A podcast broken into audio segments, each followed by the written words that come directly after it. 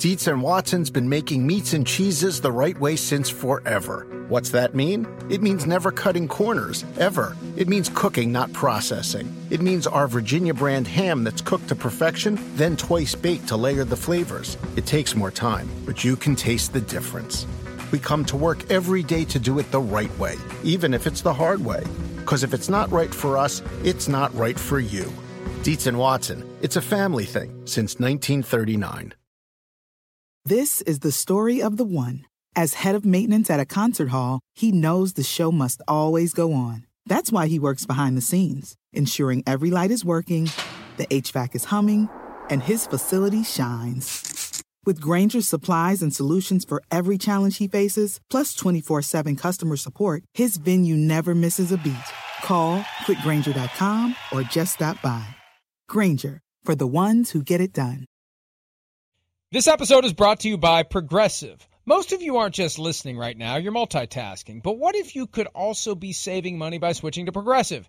Drivers who save by switching save nearly $750 on average, and auto customers qualify for an average of seven discounts. So multitask right now.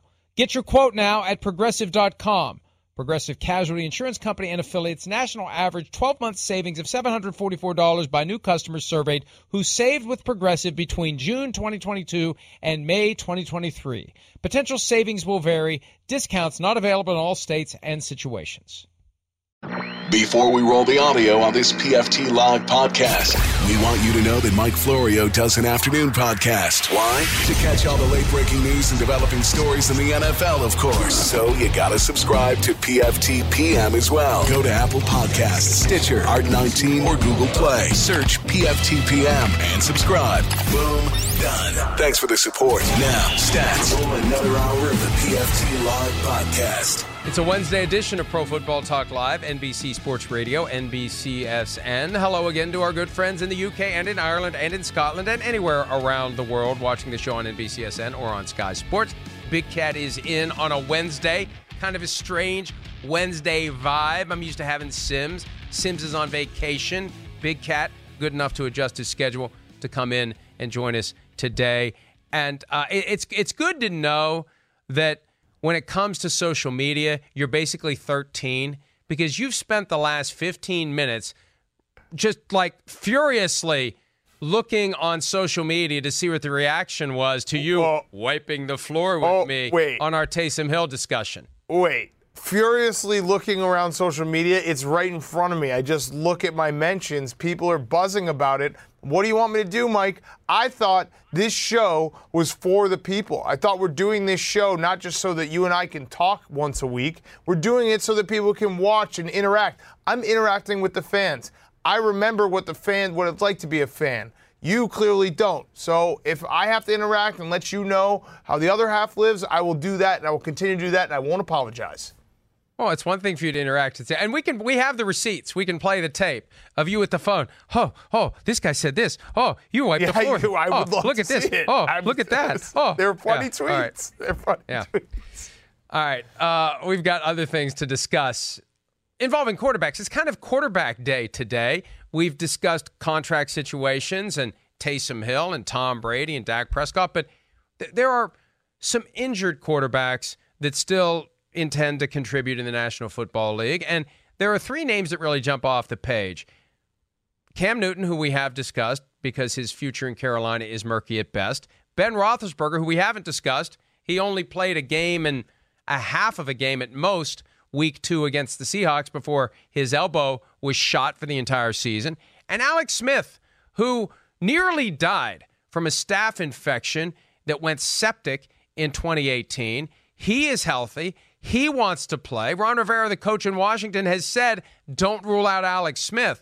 So, of those three guys, Cam Newton, Alex Smith, Ben Roethlisberger, which would you want? Would you want any of them? Would you want more than one? Which guys would you want from Newton, Smith, and Roethlisberger in 2020, Big Cat? So is the question uh, I have franchise X or is it which do I want in their current situation? Because Roethlisberger's the answer in that situation because he's the one guy who is going to be, you know, going back to something he knows. He's going to be going back to a team that has a fantastic defense that's going to put him in a spot to be successful. He doesn't have to win all the games for him. So that's the answer there. If it's Actually, you know what? That's the answer for both ways. I would take Roethlisberger just for next year because I still don't know what's going on with Cam Newton. And Alex Smith, we haven't seen him play in a year and a half, so that is a complete unknown. So, yeah, my answer is Roth- Roethlisberger both at the Steelers or if you're just saying in a vacuum, pick a guy. All right. My concern with Roethlisberger is that his injury last year wasn't the result of any specific injury. It just was apparently overuse. And when Chris Sims was at training camp and interviewed Roethlisberger, and, and you've seen him before with the ice pack on every joint, he had a giant ice pack on his elbow. And, uh, and Sims was a little alarmed by it because he really hadn't thrown that much that day. And Sims talked to him about what he does in the offseason by way of throwing. He doesn't do all that much. I mean, and, and look, I, I know I'm going to get uh, some feedback from people close to Roethlisberger who aren't going to appreciate this comment, but when you look at Tom Brady, you think this is a guy who does everything he can to extend his career as deep into his 40s as possible. When you look at Ben Roethlisberger, you see a guy who, and perception is reality. You see a guy who's eating pork rinds and watching bowling in the offseason, and when it's time to go play football, he grabs a football and he grabs his cleats and he goes to the training camp. I mean, and I know he he does more than that, but you, you, you know, there's a chance his body is in the process of breaking down, especially when you consider – all the abuse he took, all, all those plays he extended, all those hits he absorbed. No, even if he is working out like Tom Brady and eating avocado ice cream and all of that stuff, I, I just feel like the the you know the, the the car is falling apart for Ben Roethlisberger, and the first major uh, issue is the elbow. And when he comes back from the elbow, I'm concerned it's going to be something else. That's my concern with Roethlisberger.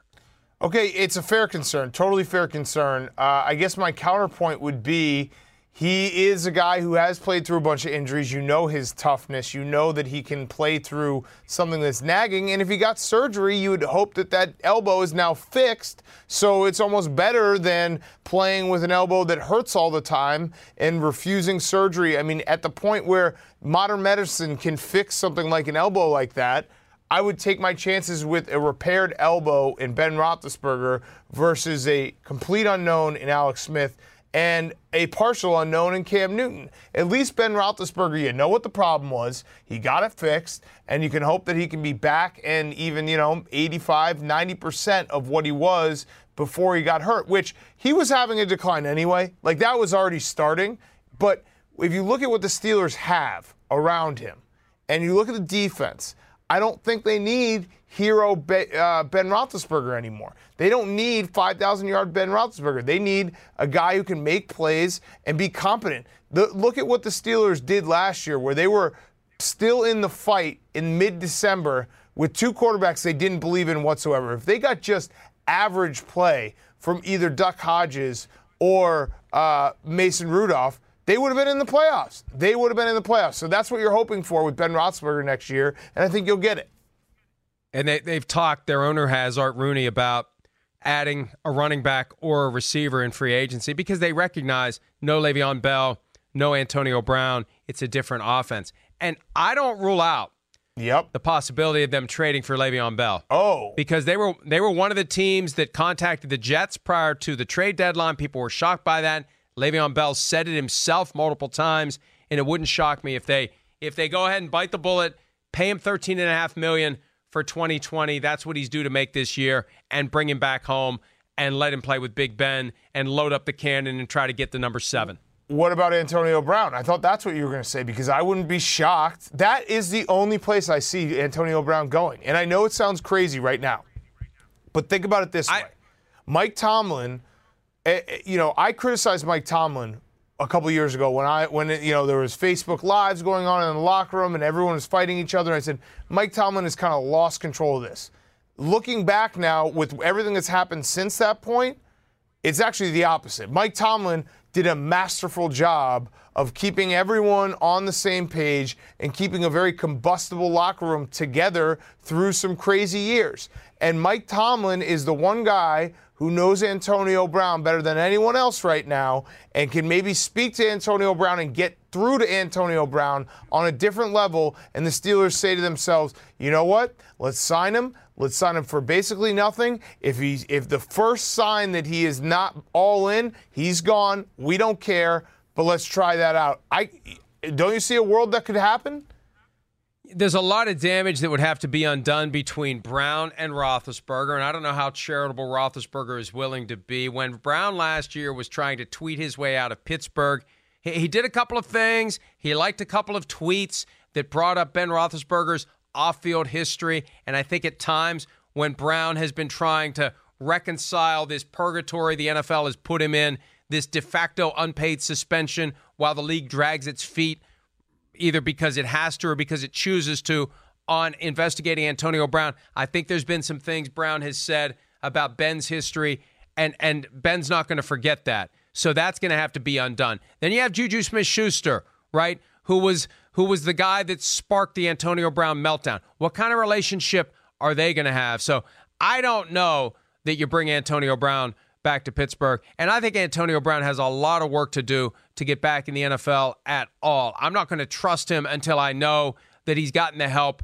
that he needs. And there's nothing wrong with needing help. But when, when we talked to Juju uh, Super Bowl week, and I said, look, you saw him, you you know what was going on in the locker room and on the practice field, is what we're witnessing now over the past year different or the same as what you experienced? He said, no, this is different. I'm concerned. You're concerned. We're all concerned. Those concerns have to be addressed before he's going to end up anywhere, Big Cat. And with all that said, Mike, and I agree with everything you said, what have we learned about the NFL and how teams operate when they see a piece out there that could possibly take them over the top? And they say to themselves, you know what? We can fix this guy. We can make sure this guy buys in. They do it time and time again because that allure of talent is there with Antonio Brown. And if they sit there and they say to themselves, this is maybe you know one, two, three more years with Ben Roethlisberger, and Antonio Brown could possibly take us to that promised land one more time. I think the risk is is worth it there, and I think a lot of NFL teams think exactly that way. Well, he's going to have to make some serious amends, and it's going to have to be real, and it's going to have to be believable, not just by fans, not just by coaches, but former teammates in Pittsburgh are going to need to believe that this is a real atonement, a real apology.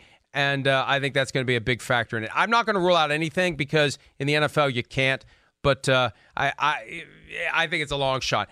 Let me let me talk about Cam Newton for a second though, because Cam Newton is significantly younger than Ben Roethlisberger. I mean, a healthy Cam Newton is still a franchise quarterback. A healthy Cam Newton is a tremendous weapon running and throwing the football. He is a giant. It is scary when you see Cam Newton. He's so much bigger than you expect.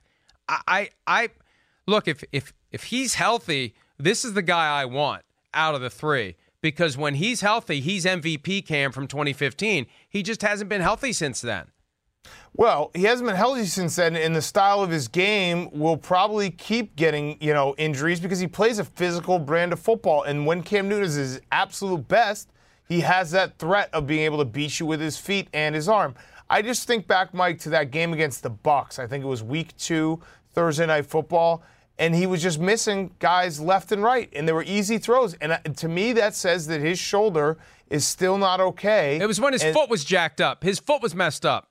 But his he shoulder too, right? His foot, but his shoulder too, and like there's been too many injuries. And the, the the sad part about this is that you know, at least the shoulder injury, that happened when he was throwing from the pocket. So that wasn't even a Cam Newton out in the open type of situation. I just know that Cam Newton at his best, the 2015 Cam Newton you just mentioned, that is a guy who can beat you both ways and is an unbelievable player. And yeah, would I take a risk if I were a team trying to find that franchise quarterback that Cam Newton can reclaim what he used to be? Of course I would take that risk.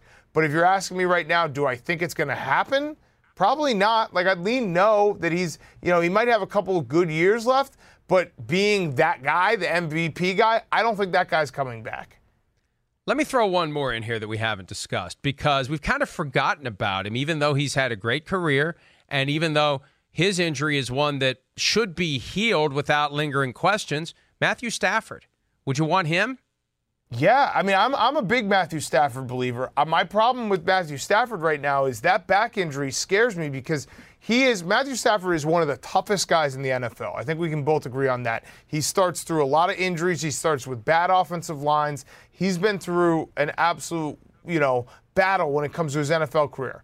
Last year, knowing that he couldn't play, knowing it was a back injury, and it was a little bit murky how it all went down, that raises a big red flag because Matthew Stafford's not the type of guy to sit out games. So he really has to be hurt. And back injuries don't just go away. They're not something that you can just fix. You know, it's not an ACL, it's not even, you know, a broken bone. A back injury can stick with you forever. So that one concerns me, although I am a big Matt Stafford fan, and I do think he is a lot better than people give him credit for. Yeah, look, I, I think that with enough time working with Matt Patricia, as they get more guys there that they that they believe fit the culture they're trying to change. Your Bears are going to have to worry about the, the Lions. The Vikings and the Packers are going to have to worry about the Lions. Now, I don't know. It's felt that way for the past 40 years and it's never happened. But I, I feel like Stafford still got some good years left. And if he's healthy, uh, I, they, they may be close to finally making some, something happen in Detroit. Maybe not. Maybe not. Uh, but we've allowed ourselves to think so many times that they're close to making something happen. But I think Stafford is better than he gets credit for. So uh, I don't know. Maybe he's the one out of the four that we would take. Let's take a break because there is a quarterback who is available to any team that would like to sign him. That's Philip Rivers. I want to talk to Big Cat about whether or not he'd like to see Philip Rivers wearing dark blue, not powder blue. We'll discuss that when PFT Live continues right after this.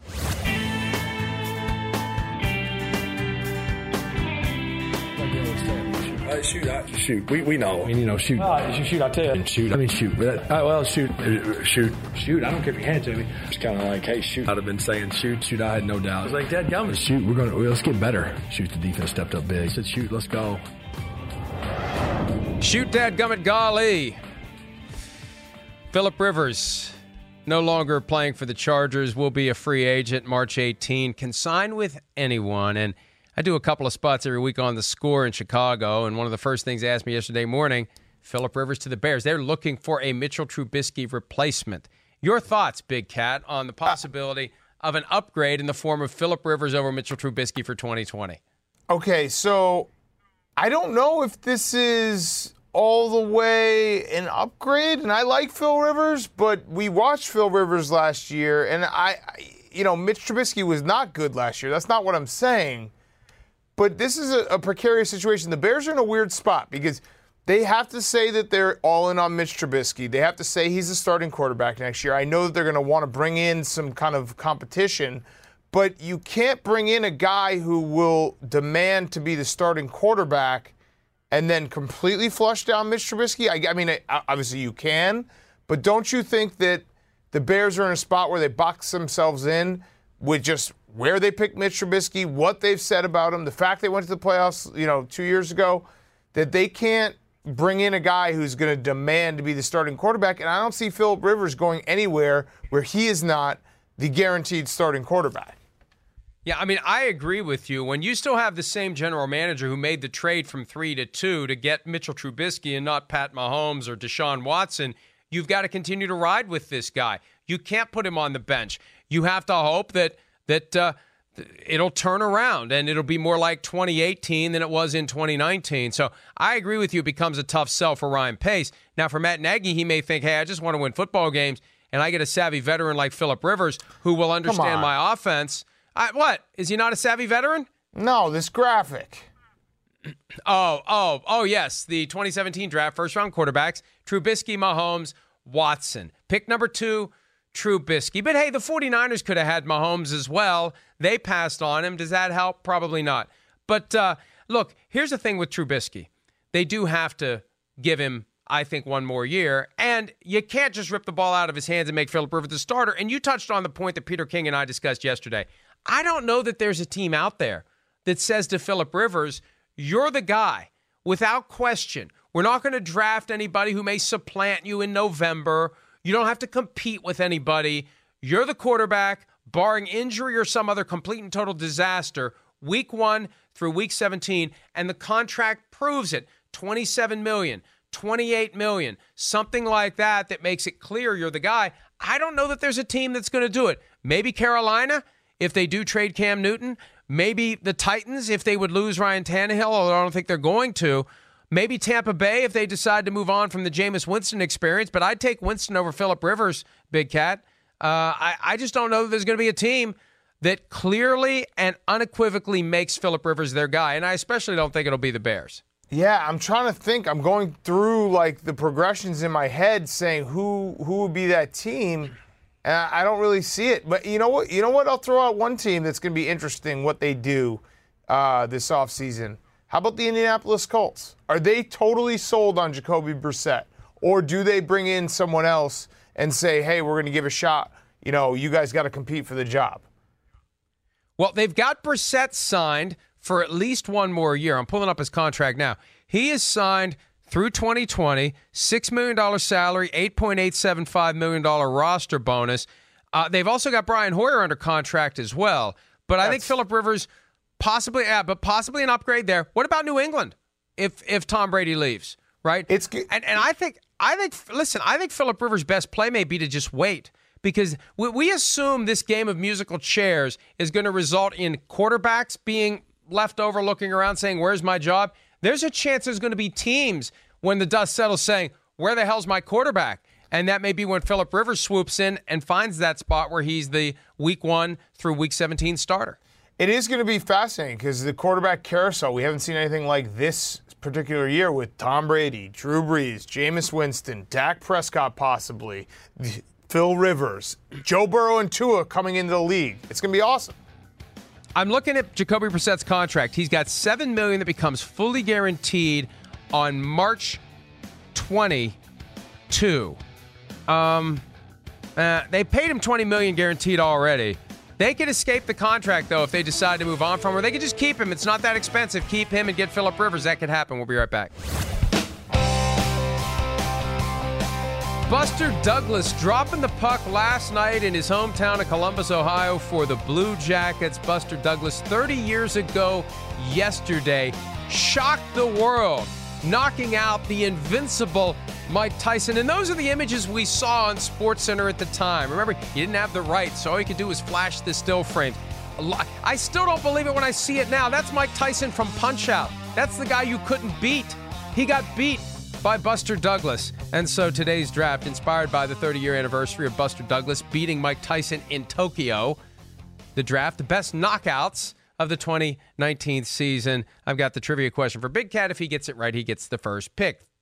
Okay, so Buster Douglas, after beating Mike Tyson to become the heavyweight champion of the world, he would lose the belt later that year in his very first title defense. Who beat Buster Douglas in his one and only fight as the heavyweight champion. Was it Evander Holyfield? Well done. Got it. Yeah, because it was supposed to be Mike Tyson versus Vander Holyfield. That was supposed to be the big fight, and it didn't happen. Uh, you know, when both were in their prime because of this loss, and then Mike Tyson went to jail. Yes, and then Mike Tyson was never quite the same. But and it's amazing. He was. It, it was almost no fun to watch him. I remember the Michael Spinks fight uh, June of 1988. And, and I almost thought about it. Those were back in the days when I had no money at all. I almost thought about like going to that because you would you could go to an arena and pay to watch it on closed circuit TV. It lasted 90 seconds. Best money I never spent. So that's how dominant he was. It was no fun. He destroyed everybody. Yeah. And then Buster Douglas came along. All right, you get the first pick. Best knockouts of the 2019 NFL season. Okay, best knockouts of the 2019 uh, NFL season.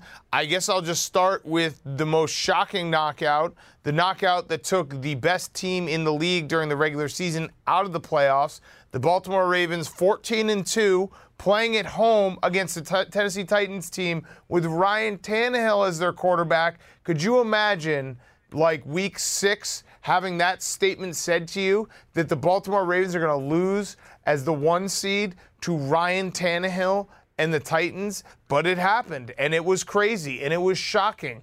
and you know 10 and a half point favorites were the ravens and everyone thought that they were this unstoppable offense. And what a game plan by mike vrabel and the tennessee titans to keep lamar jackson you know in the pocket. He threw it what 50 plus times? Just a great game plan and they took their shots and they used Derrick henry and that was the shocking knockout of the season Yeah, the only one of the teams with a bye this year to lose in that divisional round. It, it seems to happen, you know, like one a year.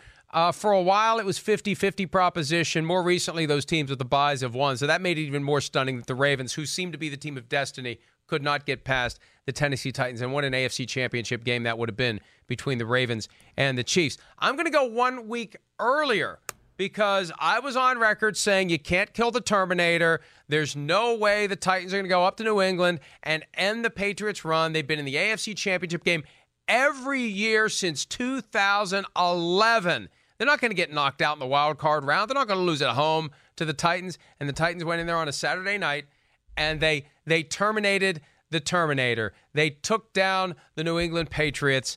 And I, look, it was a close game. Uh, it was a, it was a, it, it easily could have gone either way, but the Titans held it together. The Titans came out of there with the win, and it's one of those that uh, I look. I, I I'll admit I was wrong, and I still would pick the Patriots if they were playing again because we've seen what the Patriots can do in those single elimination settings, which I think made what the Titans did even more impressive. Okay, Mike. Decent pick, but I have a better pick because I'm going to go one week earlier from that and the Miami Dolphins beating the Patriots in Foxborough week 17 as 17 point underdogs or whatever it was. Absolutely stunning loss. The Patriots never lose games like that. They never, ever, ever lose games like that. Tom Brady's record at home is eye popping and Brian Flores and Ryan Fitzpatrick coming to Foxborough. They beat the Patriots. And what did that do? Oh, how about decided the entire playoff picture and how everything would unfold? Because if the Patriots win that game, they have a bye. They don't lose to the Titans. Your knockout punch uh, pick, which was a bad pick. Now that I'm saying it out loud, they lose. They don't lose to the Titans. They get a bye. They get a home home game, you know, against maybe the Chiefs, who they would play for the second time, or whoever else. Then they maybe go to Baltimore and play the Ravens for a second time. Bill Belichick playing teams a second time. The Patriots could be sitting there in Miami looking at Super Bowl number seven. Instead, they lose to Ryan Fitzpatrick, and everything else changes and everything else changes for the Chiefs, who they get home field, you know, home field advantage throughout the playoffs with the Ravens losing to the Titans. That was the butterfly effect moment. That was the sliding doors moment. That was the knockout punch of 2019. See, now I'm not going to be a jerk like you and just say I don't like your pick. I actually do like that pick. It's okay. We're allowed to cooperate here. It's okay to try to get along. I will say you're not gonna though. like you're not gonna like my third pick if, if that's your if that's what you're thinking. I I don't like any of these picks from this perspective. None of the coaches of any of these teams we've discussed got literally knocked out as a result of the knockout punch. So I'm going to go a week earlier Oh. than week 17. I'm going to go to week 16 when the Cowboys and the Eagles got together for what became the knockout punch for America's team. The Cowboys, all the hype, they started 3 and 0. They're destined to make it to the playoffs. And then when it was clear that their division is basically four crap teams and all you have to be is the best of four crap teams, oh, the Cowboys are going to win the division. No chance the Eagles are going to come back and win this division. No way. All Dallas and Philadelphia, Cowboys got this. No big deal. Cowboys win it. Cowboys win the division. And the Eagles took them down. And Jason Garrett paid for it with his job. That is a knockout from 2019. Okay, good pick, Mike. Good pick. I'm going to compliment you. That's a good pick. My third pick is comes. actually it me comes. throwing it to myself because we did this draft all year round. We don't have the package, but my third pick is just me going against you in these drafts. The Mike Florio getting knocked out week after week after week. Credit to you, Mike, for getting up. Here, you know what? Because you're going to say this is not a real third pick, I'll give you a slash here and I'll give you a real third pick and my draft beating you every single week. How about the knockout punch Phil Rivers landed on Chris Jones? How about that? A literal knockout punch. Do we have That was a rabbit punch. That was a literal knockout punch. Like, Hey, wait, here's the thing. I did, did is there is there like a, a package of like a montage of you like like being a jerk to me during the drafts that was set up ahead of time that they were supposed to play? Is that yeah, what you're but saying? no. What happened was, and I- I'm not throwing anyone under the bus because everyone behind the scenes does a great job. There was so there was so much footage of me wiping the floor with you. They didn't know what to do with it. They had to wheel I- it I- out I've- like Steve Sabol betrayed. in the old school NFL films. They had to wheel it out, and it was like, what do we do with this? There's so much. The anthology is so large. So that was what I just want to register my objection. I was Oh. betrayed by this. No one told me about this. The control room has gone rogue. We got is it- we got it ready. Let's go. Let's with run my it. mortal enemy. I Here it this is. written down. I didn't put it out there, Mike, because I didn't want to beat you too bad. That's actually a great pick because, you know, I, I- They're all great the picks. Patriots. They're all great picks. oh yeah, I had Byron Whizzer White. Yeah, Mike. No, this is such a bad pick. How do we do the rest of this draft? Because I just checkmated you. Stats. He's on the ropes. He's cut. This is sad. I won this draft. There it is. The knockout. That wasn't a very good landing. montage. Again, You knocked yourself there's out with that much. montage. There's so much that they could use, and then uh, slash uh, Philip Rivers punching Chris Jones. So that's my third pick. All right, here's mine. Here's mine. Now, wh- where did the Buster Douglas Mike Tyson fight happen? Japan.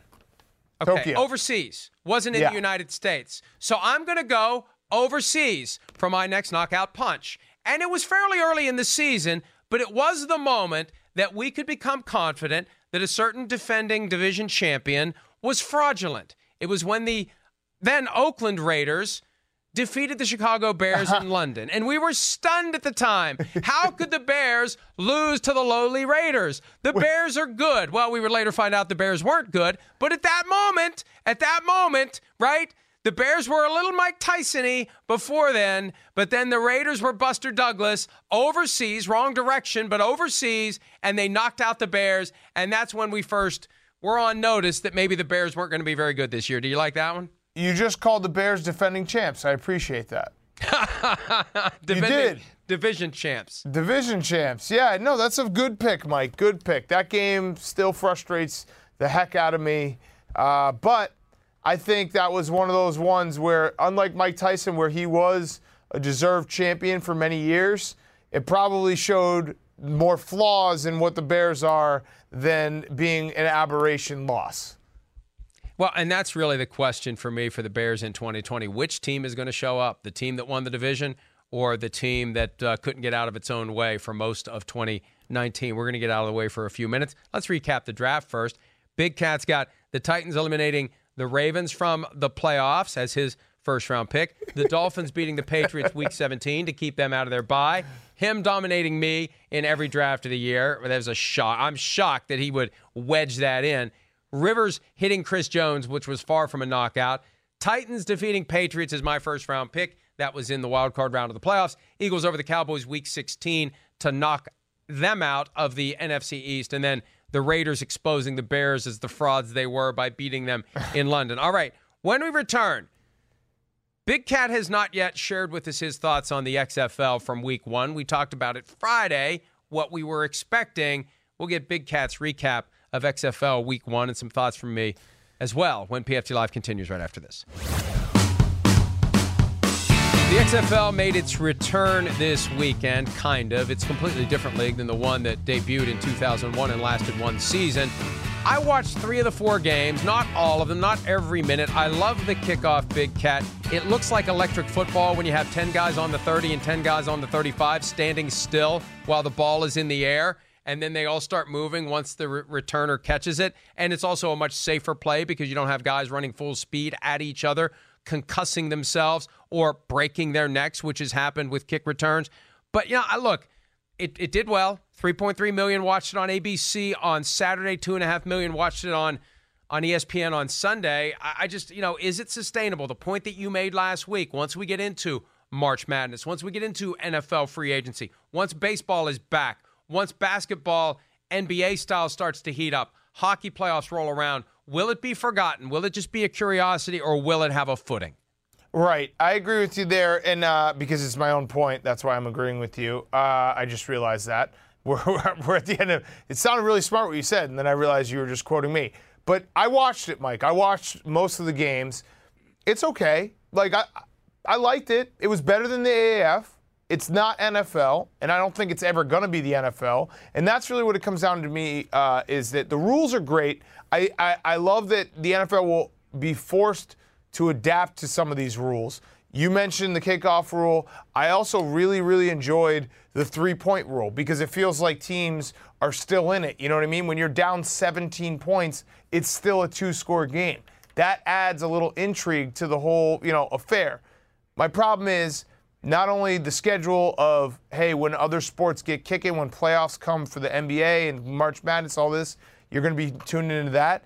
It's just the quality of play is never going to be the NFL. Just watching, doing this show for the last two hours, watching Cam Newton highlights, watching, uh, you know, whoever, who, who else we show, Phil Rivers highlights, watching Dak Prescott highlights, you realize the quality of play in the NFL is at such a level. And to take a step back and watch quarterbacks that can't make it in the NFL, and a lot of them have tried and failed, it's just a different football. It's just not the same level. So, while I'll probably continue to watch, I won't invest a super large amount of time into it, knowing that at the end of the day, if there's March Madness on, I'm probably going to be watching March Madness. No, I will be watching March Madness. The star of the week for week one was PJ Walker, who used to be known as Philip Walker, who had three preseasons with the Colts, never played in a regular season game never made it to the 53 man roster. He was the best player this past weekend, at least as it relates to the award that they gave out. He had four touchdown passes for the Houston Roughnecks in their 37 to 17 win over the LA Wildcats. Oh my God, how do I remember the score of that game?